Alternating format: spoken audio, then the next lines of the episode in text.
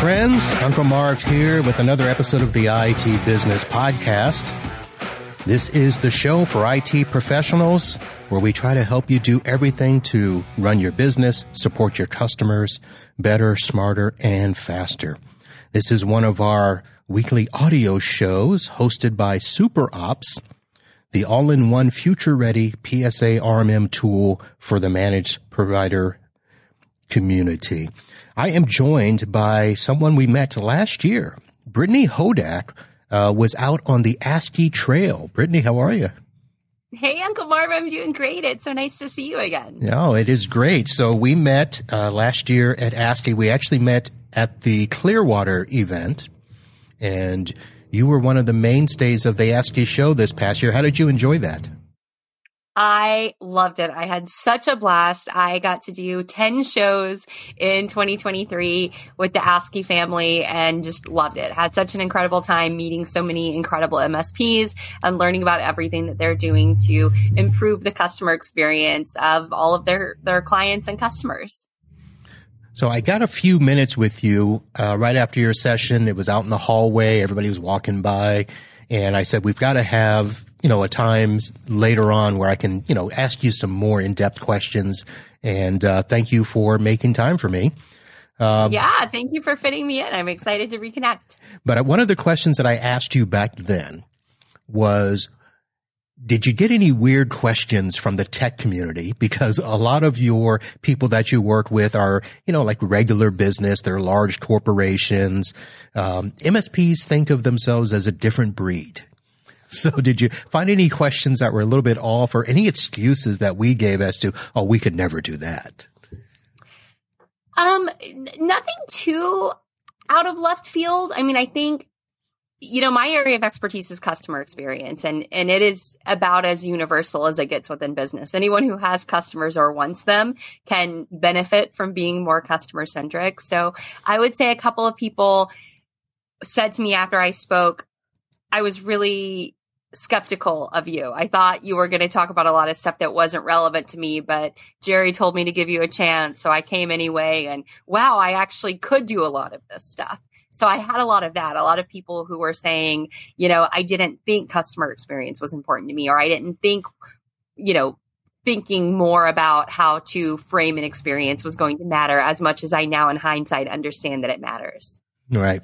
So just to give everybody a little bit of a background. So you are all about creating super fans, taking that customer experience to the next level. It's something that I read somewhere that you actually studied in customer experience. I don't, I don't remember a degree in college on customer experience. Well, when I went to get my master's degree, I, I, got a master's in marketing with a concentration in what they called at the time consumer behavior. Mm-hmm. So was about as close as possible as I could get to customer experience, but really understanding the psychology behind why we behave the way we behave, why we buy the things we buy, why we like the things that we like, and sometimes I do get a little bit of skepticism around the title. Like when I say I talk about the idea of creating super fans and turning a customer into a super fan, and people say, why would anyone ever be a super fan of what I do? Like it's not exciting, it's not sexy. I'm just helping people with their IT. But when I describe a super fan as a loyal, engaged customer who's choosing you at the exclusion of anybody else, who's advocating on your behalf if they, you know, change jobs or have to go to bat for you when you're going head to head against another competitor, they say, oh yeah, no, we have people like that and we definitely want more people like that. So the idea of using psychology and uh, data to figure out how to create stronger relationships between your customers and your teammates is something that is beneficial to every business because there's a real tangible ROI. So when you explain it like that, and after people get a chance to hear you, they understand. And I have to imagine that a lot of people think, oh, yeah, it sounds so simple. But yet so many of us don't do it. So is there psychology behind that? There is. And, and a lot of it is just, you know, not like we don't know what we don't know. If this is something that you've not ever spent a lot of time thinking about, then it can it can feel like this huge revelation like oh my gosh of course i should be thinking about this um, but even if you have spent time thinking about customer experience a lot of times people conflate customer experience with customer service when in fact customer service is just one really small part of customer experience the same way sales and marketing and operations are all part of customer experience. And so one of the things that I talk a lot about is this idea that everything is part of the experience. So the language that you're using on your website, the the button clicks that you have, the the the language that people get in an email when they file a help ticket, like all of that is part of the experience. And so the greater intentionality you can bring to all of it.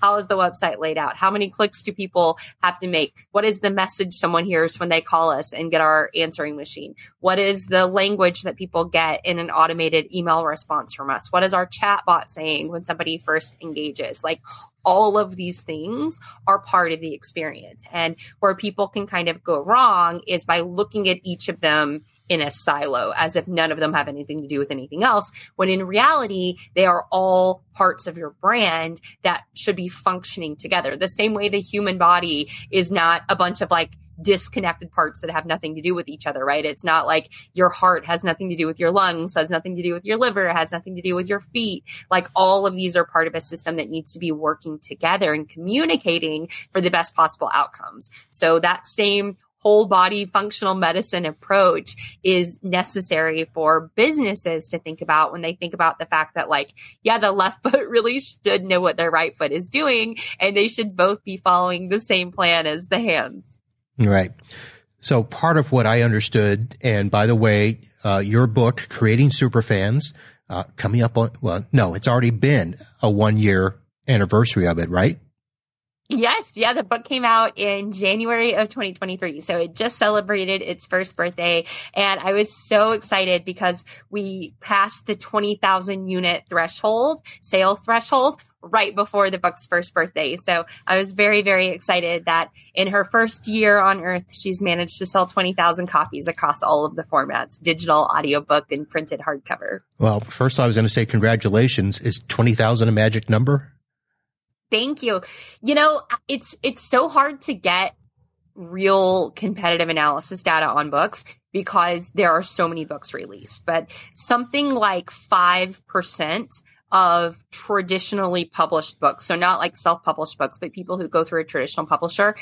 Only something like 5% of them ever sell more than 10,000 copies, like in the lifetime of the book. Mm. So to sell 20,000 in the first year, I know is great. I just don't know you know what it's like not At- atomic habits great you know that obviously is a book that's selling millions right. and millions of copies um, but I, I, I honestly don't know if it's like top 10% top 5% uh, but i know i am very proud of it because each of those books represents somebody who is hopefully making some real positive changes in their business well, I know that a lot of people that I saw at the conference walked away with the book. And in fact, we're still talking about it. You notice it on my shelf here. Uh, we've gone through it and dived. So I just will let everybody know I will have links to everything we talk about in the show, including a link to the book, Creating Superfans, How to Turn Your Customers into Lifelong Advocates. And that's something we, we, we all talk about doing. You know, we talk about getting the repeat customer. Uh, where I was going to go is when you talked about, you know, everything working together. Uh, one of the things that I had noted to ask you about was, you know, this is really transforming the business experience or the customer experience into your brand, right? What is it? You know, it's one thing to have people enjoy, you know, that you got their problem solved. You know, I called them and they took care of me. Everything works. It was a timely fashion, but we want them to have an experience away from that. So what, you know, what happens two weeks from now, two months from now, when they look back on that experience, we want them to be able to rave about the quality work we do. Yeah, I mean, I think we are so far removed from a time when it was just about service. A lot of people are still operating in the mindset that we are in a service driven economy when in reality it's an experience driven economy. It's about so much more than just the service, so much more than just the products. Because if you're just thinking about the service, you're competing as a commodity provider. And when you're a commodity provider, people are going to make decisions based on commodity factors, things like price, things like speed, things like how close you are or, or how many uh, people you have within a certain radius of, of wherever they're located. And we want to be competing not on commodity driven factors. We want to be seen, in fact, not as a commodity provider at all, but as a category of one. We want to be able to say, no one is like us nobody else is doing things quite like we are. So if your business is looking for the best partner in the world at this particular thing, you would be crazy to go with anyone but us. But if you are not differentiating yourself beyond what each of your competitors is doing, it is nearly impossible to make that argument. And so then what happens is you find yourself competing on those commodity factors, things like price, things like speed. And as we all know, that's a race to the bottom. And also, it's not particularly fun or inspiring uh, for your employees. No, that is not fun at all. And when you have to say, we're not going to be the cheapest, blah, blah, blah, you've already lost half the battle in my mind. Um, yeah, you shouldn't even be talking about cost. You should be talking about the the risk that exists if someone isn't working with you. You know what they stand to lose by not having the best partner in the business, making sure that you're mitigating risks and keeping them ahead of all of the you know security issues and bad actors who are out there um, that could cause potential you know mayhem to to their business. Right. So you just mentioned security, which is one of our areas there. And I, I like that you at least know our industry well enough to, to sneak in some tidbits and stuff. But your start did not come anywhere near the tech sector. In fact, if I remember correctly, in your previous company, you were actually dealing with the music industry. Yes. So growing up, I just wanted to work in the entertainment industry. That's all I wanted to do. That's all I thought I would do. Um, I got my first job as a radio station mascot when I was a teenager. I was 16 years old and just had what I thought was the coolest job in the world. Continued to work at radio stations and then record labels, music magazines. And, you know, all I wanted to do was work in entertainment. And I launched my own entertainment agency when I was 26 in New York City. And that's where I really started to understand customer experience and consumer behavior on a deeper level because while we were working with superstars, I mean, my clients were like a who's who of A-listers, everybody from, you know, Taylor Swift to Dolly Parton. Um, but we were also working with huge brands. And what I started to see was the exact same things that would cause someone to care about an entertainer would cause them to care about a brand. So whether that was a retailer that we were working with, like Amazon or Walmart, or whether that was a consumer packaged good brand like a Johnson and Johnson company or a Unilever company or a beverage company, the same psychological things were true. It was based on storytelling, it was based on identity, and it was based on experience. So I started to try to understand if I could take those elements, the storytelling, the identity, and the experience, and weave those into the corporate world. So that even if you're not a rock star, you can create these fans. You can create people who want to choose you at the exclusion of your competitors, people who see you and think, oh, this is the right company for me. I belong at this company rather than just saying like, well, I might as well throw a dart because I'm confused and overwhelmed and just see a whole bunch of people that are like a Where's Waldo puzzle and they're all the same. Right. So I, I was struggling with the music because I know that you were doing stuff with sports and some other mm-hmm. things. But where I was going to go and, and another interviewer beat me to it, and I'm sure a hundred other people have as well. In your book, you have splattered through all these titles and one liners from songs. I do. It's like every title is is a title of a song that you made into a title in your book. I was going to ask, do you actually have a number as to how many musical nuggets are in your book? So I use over a hundred titles. Okay. So I have I created two Spotify playlists, which I'll send them to you, and you can put them in the show notes. Oh, okay. Um, when the book came out, I I created one playlist of all the chapters, and then another one of just all of the song references. And there, I think it's like 120 something, but part of the reason I wanted to do that was to make the point that you can make anything feel the same or you can make it feel different. And I wanted to make my book feel different than other business books. So I made a lot of very intentional decisions. I did things like printing it in color. I, I changed the trim size of the page. Most business books are six inches by nine inches. My business book is six inch six inches by eight inches. It cost me a lot more to do that. Like it costs like 57 extra cents per book to make the trim size different. But I wanted it to look different. I wanted it to feel different. I printed it on bright white paper instead of the like, you know, kind of ugly paper that most business books are printed on that's off white. Um, and instead of just using random titles and names, I used song titles to draw back to my story of coming up in the music industry. So I wanted to like you know, walk the walk a little bit uh, to show that you can make anything feel different. In the same way that I made all of these decisions to make my book feel different from other business books, MSPs can make their customers' experiences and their customers' journeys feel different by the language that they use in their emails, by the the way they name things, by you know the conversations that they have with their customers, whether it's on a service call or during an onboarding or even during an offboarding. So I wanted to to have fun with that. So thank you Marv, for noticing that and, and for calling it out. So here's my question. I, so I, I get the fact that you were intentional in doing it, but did you let people know ahead of time or did you want people to figure this out on their own? And how, I did not tell anybody. You did not tell anybody. I, yeah. I, people, once I started sharing, um, like, here's the table of contents. People started picking up on it, but I didn't share it ahead of time. And so I started the book instead of calling it like a forward and an afterward, I used the words interlude and exitlude mm-hmm. because one of my favorite albums of all time is Sam's Town by the Killers. And I think it's like the best Killers album. It's so good. And I think I have four Killers titles as like chapter titles in the book.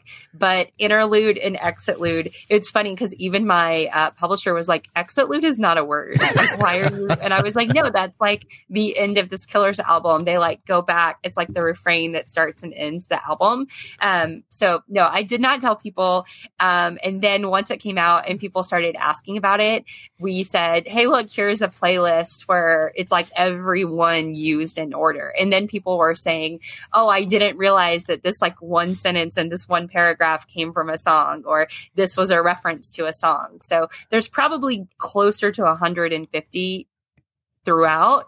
Uh, but the actual like song titles that we use or lyrics that we use is like 120 something. All right. I was going to say you should you should have a game one day where somebody uh, you have a contest to see who can name the closest or all of them in there. Because there's some that, you know, I don't, so listen, I don't know who the killers are, but, but I know Sugarland. I know Bon Jovi. I, I know those songs that showed up in there. Um, this is how we do it. I mean, I know, I know, I'm like, okay, something's odd here, but very neat idea. Well, thank you. Uh, yeah, I love the idea of the game. One of one of the things that I talk about throughout the book is making yourself stickier, which sounds like really, really weird I don't say it like that. It's, it's a like, PG show. it's PG show. Uh, we don't want people only thinking about us when they think about the like the need that they have that we fill. We want people to think about us beyond just what it is that we do. Like I remember the first time I saw my kindergarten teacher outside of school and it freaked me out because in my mind, like she was just my kindergarten teacher. Like, why is she at the grocery store? This makes no sense. She's supposed to be in the classroom. And I remember that. And I think a lot of people remember that first time we saw our teacher because it sort of shattered our expectations of like, oh, they are something beyond what they are to us. And a lot of people never become more than that need that they feel to their customers. Like your customers never thinking about you until like somebody on their team forgets their password or there's like a firewall issue or like there's some weird error message that they don't understand. So by giving them anchors, they will think about you more often. So one of the other benefits of using all of these songs is I will have people text message me or like send me DMs on social media or email me and say, "Oh, I just heard this song the other day and thought about you right. because I remember you mentioned it in your book." And that's what I want. I want people to be like going about their life not thinking about me. And then all of a sudden something happens and I pop into their brain. And that's what every single one of you listening to this show should want too. Like you should want to be relevant in a way that your customers think about you, even when they're not thinking like, oh, I've got an issue with you know, my tech stack and I need to call somebody and think about it. So using things that like share your story and connect it to your audience members' stories. Yeah.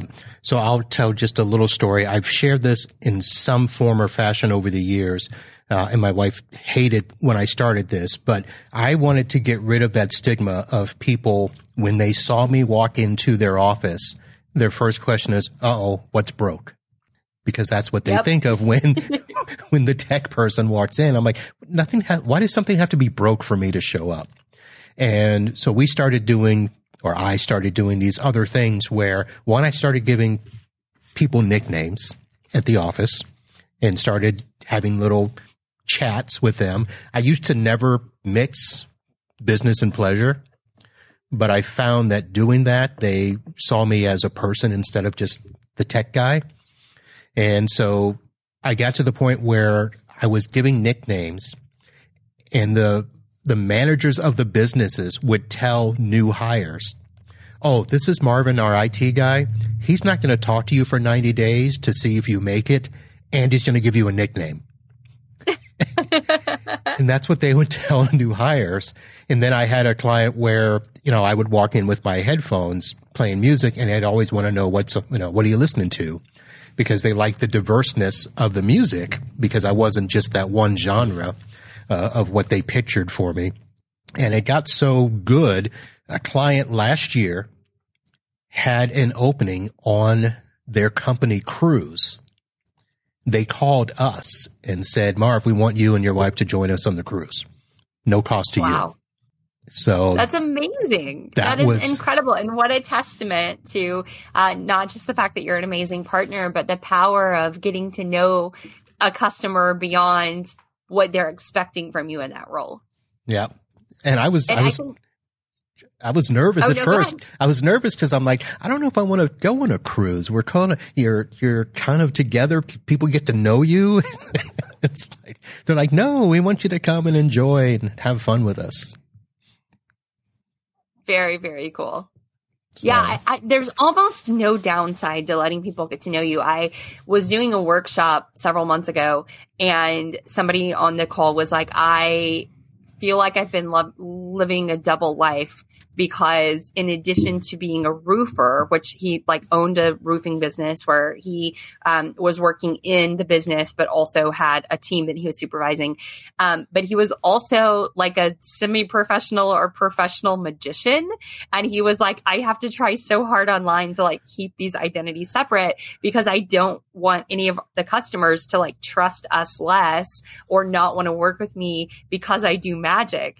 And so as we started to unpack it, I was like, wait, time out. Has anyone in any context ever said to you, I trust you less or think you're less qualified to like put shingles on my house because you're a magician. And he's like, no. And, you know, there were like hundreds of people in this workshop that we were doing online and everybody was like, that's the most amazing fact ever. Why would you not tell anybody that? Like, I would love to have a roofer who is a magician. So as we talked through it and he was like, you know, you're right. Maybe they're not, maybe these two things don't have to be at odds with each other. And I was like, of course they don't. Like, what a fun fact.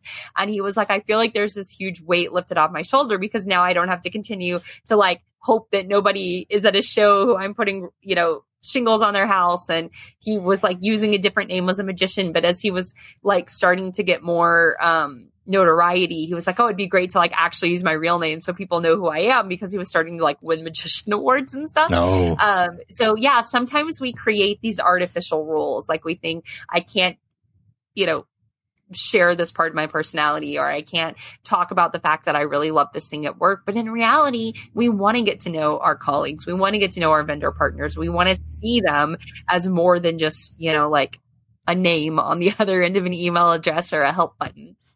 So I was going to ask you a question about that, but it seems as though we've already discussed it because my thought was there's got to be some sort of wall that we put up and you get to engage with clients and help them see their clients, their fans in different ways.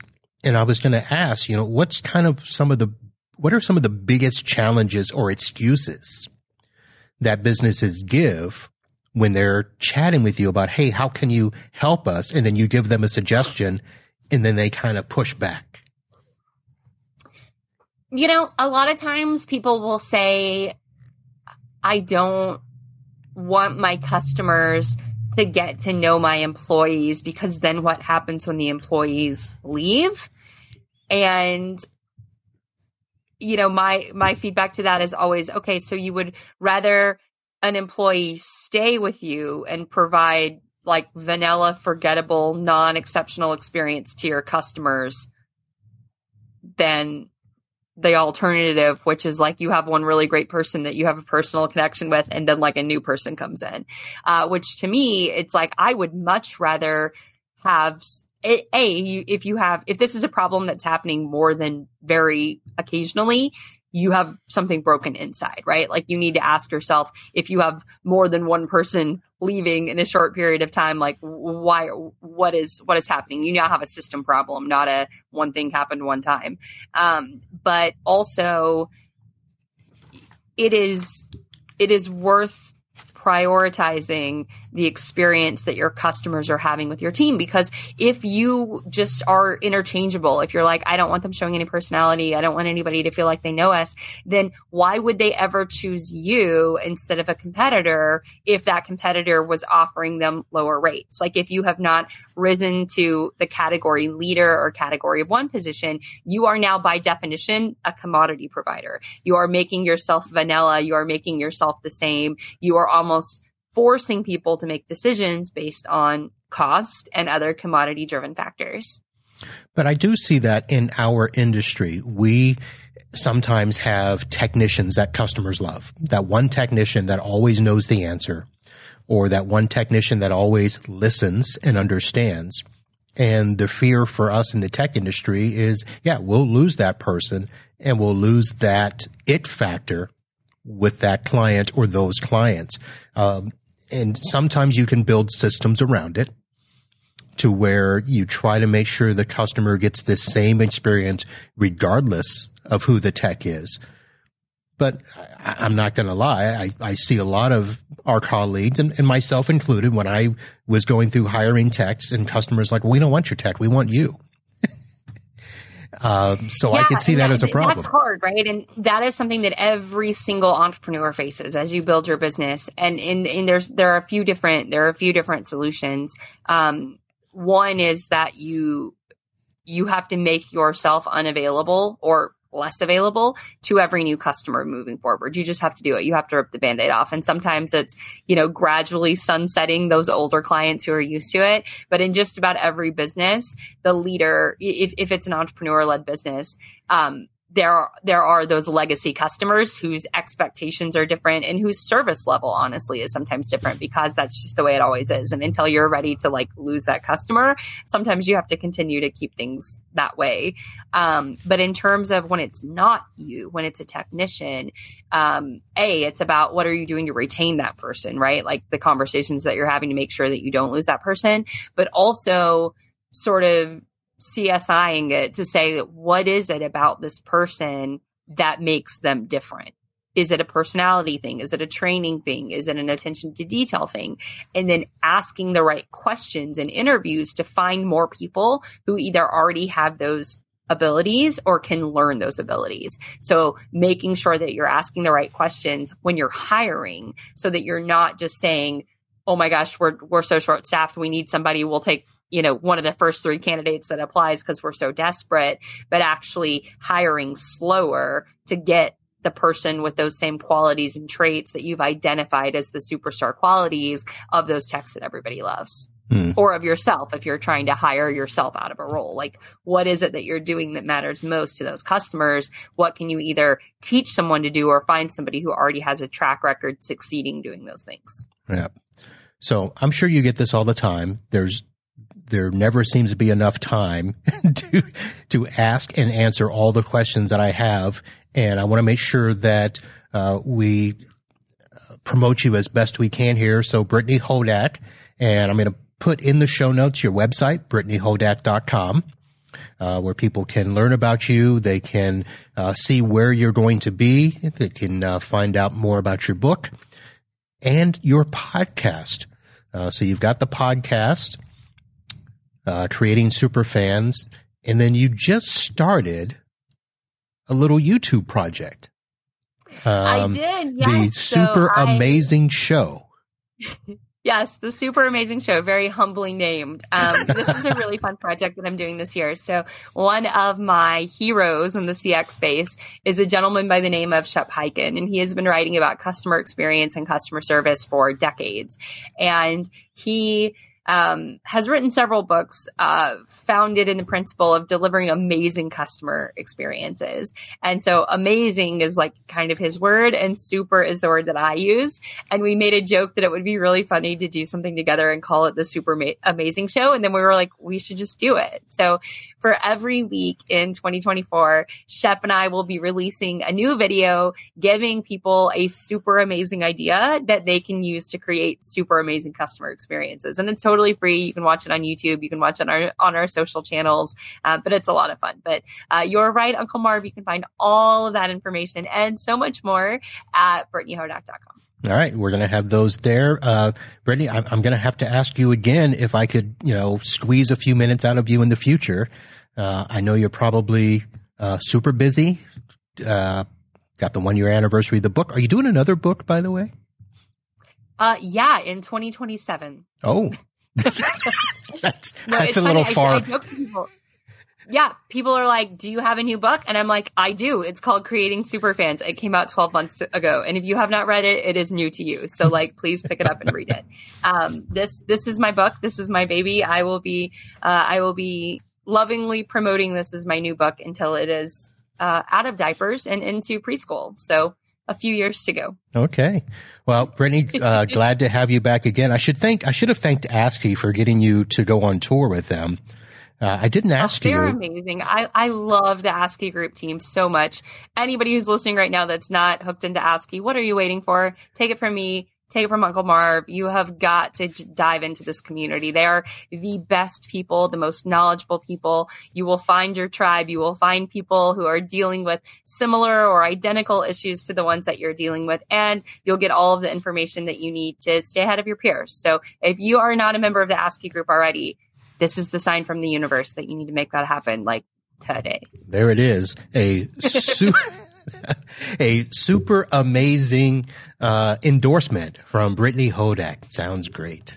Brittany, thank you. Yeah, and uh, I mean, hey, ASCII isn't paying me anymore, right? Like I went on tour with them last year, but now I'm speaking as a fan, as somebody with no skin in the game. But um, from hearing, I mean, I heard dozens, if not a hundred stories of people talking about how their life has changed because they've been a part of the ASCII community. It is such an amazing, wonderful group of people. So, um, if they are not yet your people, make them your people. You will not regret it. And your customers and your employees will certainly thank you for it. All right. I will ring that endorsement as well. ASCII's not paying me, but uh, I've been a member for a while, uh, which is how I got to meet, to meet uh, Brittany. So, Brittany, great. Thank you very much.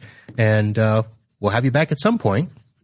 Sounds like a plan. I can't wait. All right, folks, that's going to do it for this episode of the IT Business Podcast. Again, all the information about Brittany will be in the show notes. Of course, her website, brittanyhodak.com, is pretty much the starting place for everything. I'll have a link to her book uh, on Amazon that you can purchase. Uh, maybe use my link, give me a few cents, and help me get more guests like this. All right, and let's see here. If you listen to this in real time, uh, Tuesday, January 23rd. Our next live show will be by our newest sponsor, Super Ops. So I'm going to have the super fan and uh, go right into the super ops people uh, Wednesday evening at 8 p.m. That's it, folks. We'll see you soon. And until next time, holla.